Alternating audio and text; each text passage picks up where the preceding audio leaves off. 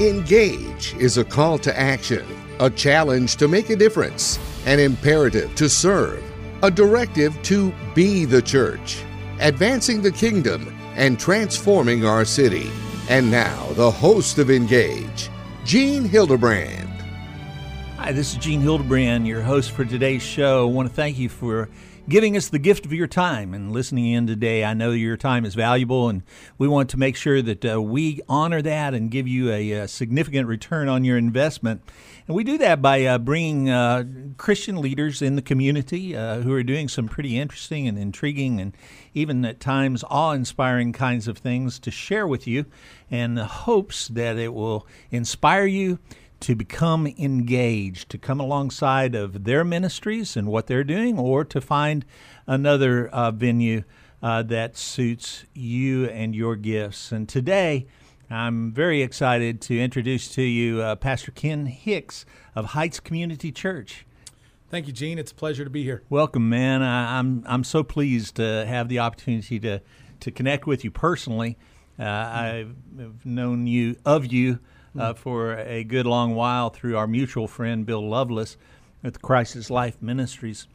This is the first time we've had the opportunity to sit down, so we're going to make the most of it. Huh? It is. Well, it's really a privilege to be here, and certainly, as we said earlier, I love Bill, and he's made an impact on my life. And Amen. shared how he has yours. So. You know, Ken, uh, one of the things that I think is, is a misunderstanding or misnomer uh, about the grace message uh, or the exchanged life is, is that people get the sense that it's uh, uh, just kind of sitting around and waiting for God to do something, you know, and mm. and uh, that it's a, that it's kind of a almost an apathetic sort of an approach to Christianity. But uh, you know, you are a an excellent example, I think, of the fact that those of us who have exchanged our life for Christ's life find ourselves involved and committed and engaged more than we ever have in our entire lives. And uh, certainly that seems to be the case with you. Tell us uh, the kinds of things that you're uh, doing right now. Well, let me let me hit on what you said there just for a second first, and then I'll share sure. a little bit. But you know, I think the interesting thing is is most of the time that's because we're we're eating the buffet that we've been served within the confines of our our spiritual life forever, and so we have to do all of these things the moment we mm-hmm. begin a journey with God. Well, then here's the things you have to start doing. Right. Um, and there's there's a failure to ever realize that, hey, his last last words were, "It is finished." The finished mm-hmm. work of mm-hmm. Christ is already in you. Mm-hmm. Um, so it's not about me going to to do stuff for Him, but living from Him. Amen. And I think that's just a process that you know Bill helped me begin to see several years ago, and but it was a transition from I used to be a leader within the church at a, in the driver's seat, and and I would pray every single morning and say, okay, God, you know, here's what's on the agenda today. This is the best that I know. So hey, you bless it and let's rock and roll, and mm-hmm. I'm your guy. Mm-hmm. Um, and eventually moved from the driver's seat to the passenger seat, uh, and said, okay, God, I'll, I'll let you drive your car. Yeah. Uh, but it was a driver's ed car where I had a brake over here on this side, and I, I could let God know He was about to miss the turn up here. Mm-hmm. Uh, and then and then finally took the brake away, and then ultimately have gotten to this really special place that I get to rest today, which is in the back seat of a limo with with the window up and and he's driving and literally every day has uh, an agenda to it but it, but I don't I don't really care if it plays its way out. I'm yeah. I'm in the back seat and he stops and when he stops I get out. And if that's if that's at 2:45 up here in an appointment to to record a yeah. podcast or or a radio, great. Yeah. If I hadn't gotten here today because he stopped the car somewhere else, right. I'd have been okay with that too. And that that's a that's a space that is a really special place to to live and to exist, but not one that I think many many of followers of Jesus are receiving from a teaching perspective. And so mm-hmm. so that's where the battle is really interesting because they're just eating what we're serving. I'm just not sure we're serving the right meal, mm-hmm. if that mm-hmm. makes sense. Absolutely. Well, I just uh, I know that as we uh, share with people that it's not about a performance and it's not mm. about what we do and that we're not going to please God one iota more than we already please Him and those kinds of things, uh, or or even talking about entering His rest. Mm-hmm. You know, mm-hmm. The the people people tend to perceive that as meaning that they don't do anything. Right. And and that's that's not what we're saying at all. In fact, like what you were saying, when we're living from Christ, or living from His Spirit, we find ourselves engaged in ways that we never imagined we could be engaged before. Well, and part of it's just really scary because when I want to live that way, then He engages me with what He chooses. Yes. Versus when I want to enter into this world of, hey, I'm going to go check the boxes and I'm going to I'm going to make sure that my report card, so to speak, stands up and, and I make all A's. I'm going to go choose the subjects that I want to participate in. Yeah. Um, and we like that control a whole lot better than we do raising the, the window of the limo and just allowing God to, he, he might take us into a place of pain. Mm-hmm. He might take us into a place of, of cancer. He might mm-hmm. take us into a mm-hmm. place of unemployment so that, that he can show himself good and sovereign to someone around us. It it may have nothing to do with us other than we're simply the vessel that he chooses to use. And so so resting in that place for many is a it's a scary place, but once you're there and have begun to experience it, I, I think what I would offer is I I don't want to be in another place. Yeah. I don't want back in the driver's seat because I have the responsibility of where the vehicle goes. Absolutely, man. I mean, once once we've experienced His grace and His life, I mean, there ain't no going back. No There question. is no way we'd ever want to go back for sure. Well, again, uh, you're doing a lot of things in the in I the am. community. You're uh, heavily involved in a number of different activities. Uh, in addition to being the pastor of Heights Community Church, tell us what else is going on. So I coach basketball at San Antonio Christian School here in San Antonio. So that um, feeds the the competitive need in my life to be able to get in and and and to it's a youth ministry of sorts as well with these young I'm men sure that, that. God channels across our path every single season, and that fluctuates. And so it's a it's a phenomenal place to just overflow what God's doing in us into the lives of, of these young men. And because it's at a Christian school, we don't we don't have to beat around any bush. So you know our morning starts every morning at 5:30 when we're at practice i- in the Word and in a huddle and in prayer, and we embrace that, and that's a part of our culture, um, and it's okay. Um, so, so I really enjoy that process. Uh, and then I'm also the CEO of a consulting company called 360 Enrichment Group, uh, where we proactively partner with businesses to to build healthier marriages. Um, which again, for me, is just a, another ministry deposit. Sure. I'm sitting in in the corporate workplace with with a business who will write a check for us to come in and help men and women experience a healthier, thriving um, marriage. Is is you know it's it's another place to just overflow what God's doing. So Absolutely. So I'm hearing that there's a strong emphasis on the family, really, in all of the work that you're doing. Uh, no doubt from from our church, which we would say is a family ministry model church, um, and that's very different than many churches today. So we're not program driven. We're we're family driven. How do we empower moms and dads to be the lead disciples in the lives of their their children? And I think you go back to to Deuteronomy. That was Moses' command when they go to bed, when they wake up, when you're on the road. That it's our job to disciple our parents. And as mm. churches, many times, we, we've just developed programs. And again, they're just eating the buffet we're serving. If I give you a place to come drop your kids to grow in Christ over and over and over again, why would you do it? Yeah. So instead, our role is to empower mom and dad with resources and understanding and training and give them the things they need to do that. And then we, we're plan B. We come alongside and partner with them in that journey. Um, but we're by no means a, a plan A model in that process. Um, so it's family there, it's family in the locker room with these guys. Yeah. Um, and then it's family with, with couples as we just really try to say, hey, how can I how can I give you some tools? Every marriage is moving. The only question is what direction, what day, and sometimes multiple directions in a day. Right. Uh, sometimes those are our fault. You know, I, I know I do some things to offend my sweet bride at times, and, and we're moving in a less healthy way that particular day. Um, and there are other times life just sets in. Somebody gets a medical diagnosis, a, mm-hmm. a parent gets a, a diagnosis, and all of a sudden they've got Alzheimer's and they come to live with us. And it has an impact on our marriage that we didn't do anything to, to quote unquote deserve or to cause. Yeah, yeah. But we are experiencing it now. Right, You know? right. And, and so just because it's moving in a less healthy direction doesn't always mean people are doing things wrong.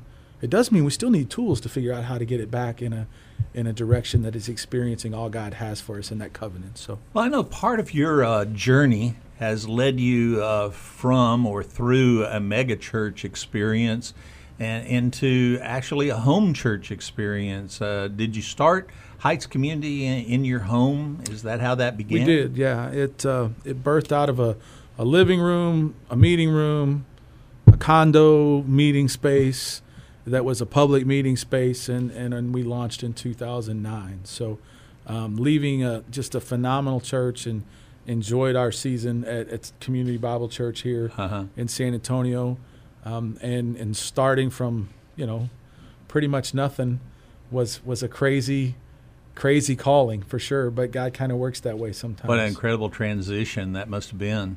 Uh, well, it still is.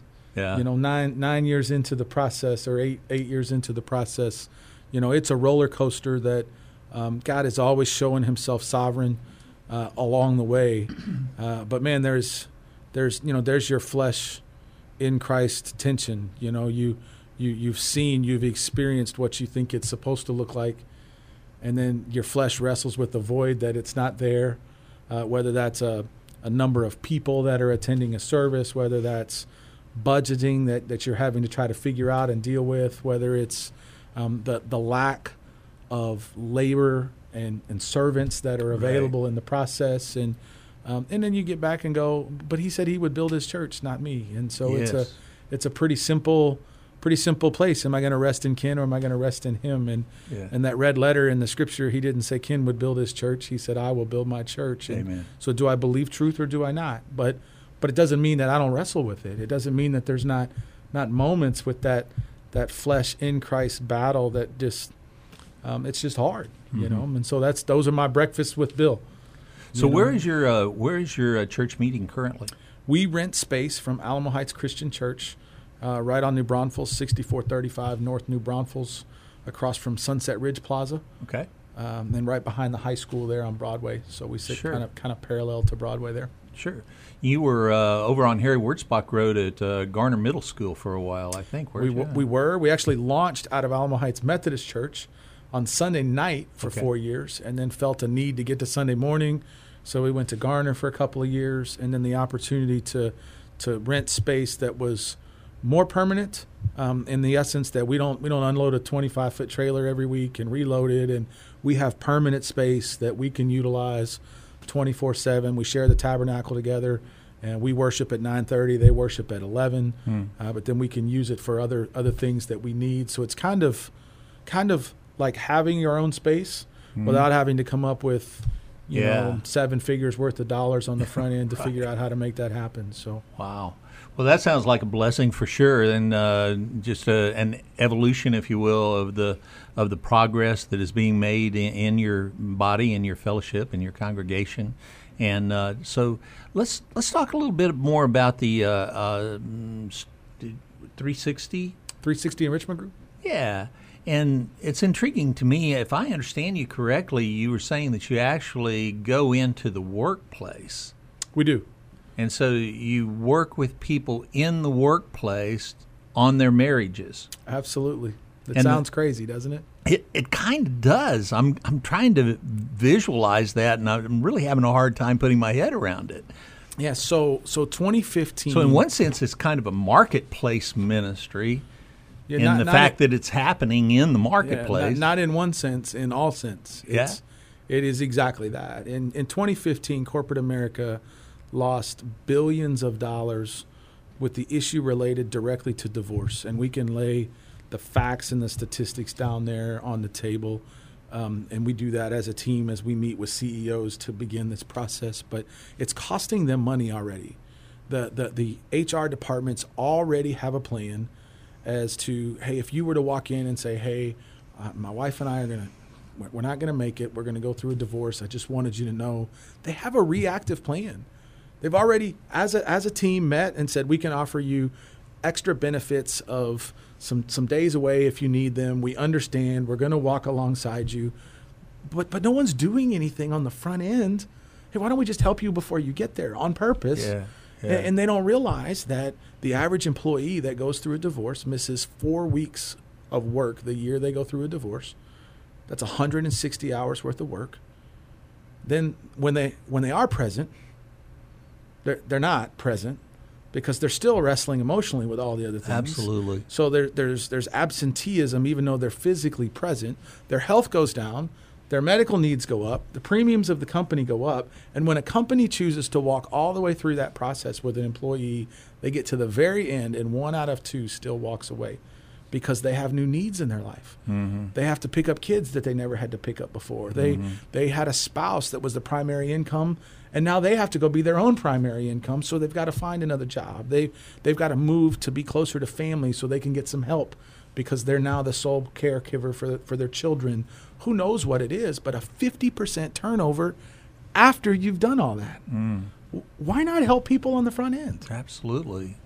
Absolutely. And it's a pandemic in our in our in our nation, right? I mean, uh, the divorce rate is something like fifty percent. It's it's in that range, depending yeah. on you know what you what you what what statistic choice you choose to use, and so so they're suffering from it. Um, and what we are getting a chance to do, um, our common friend Daryl Lyons has been a client of ours mm-hmm. over at mm-hmm. Pax Financial and many mm-hmm. other clients here in our city. Um, we're getting a chance to sit down and, and do lunch and learns for the entire company that are just marital tools how to talk to your spouse about money, how to actually experience resolve in conflict and not just have conflict and agree to walk away and carry the rock with us until we get to the next battle and not have two rocks to throw in the next battle. Um, you know, all those critical key components how to deal with a blended family, the issues parents cause, how to deal with aging parents, all these things that are well, we impacting. could we could stop right on the how to deal with a blended family and spend a lot of time right there. Right. Oh wow! And so my wife and I are 23 years as a blended family. yeah. So, so that one's a pretty easy one for me to speak yeah, into. Mine too. And that. what I've learned is there's no such thing as a blended family.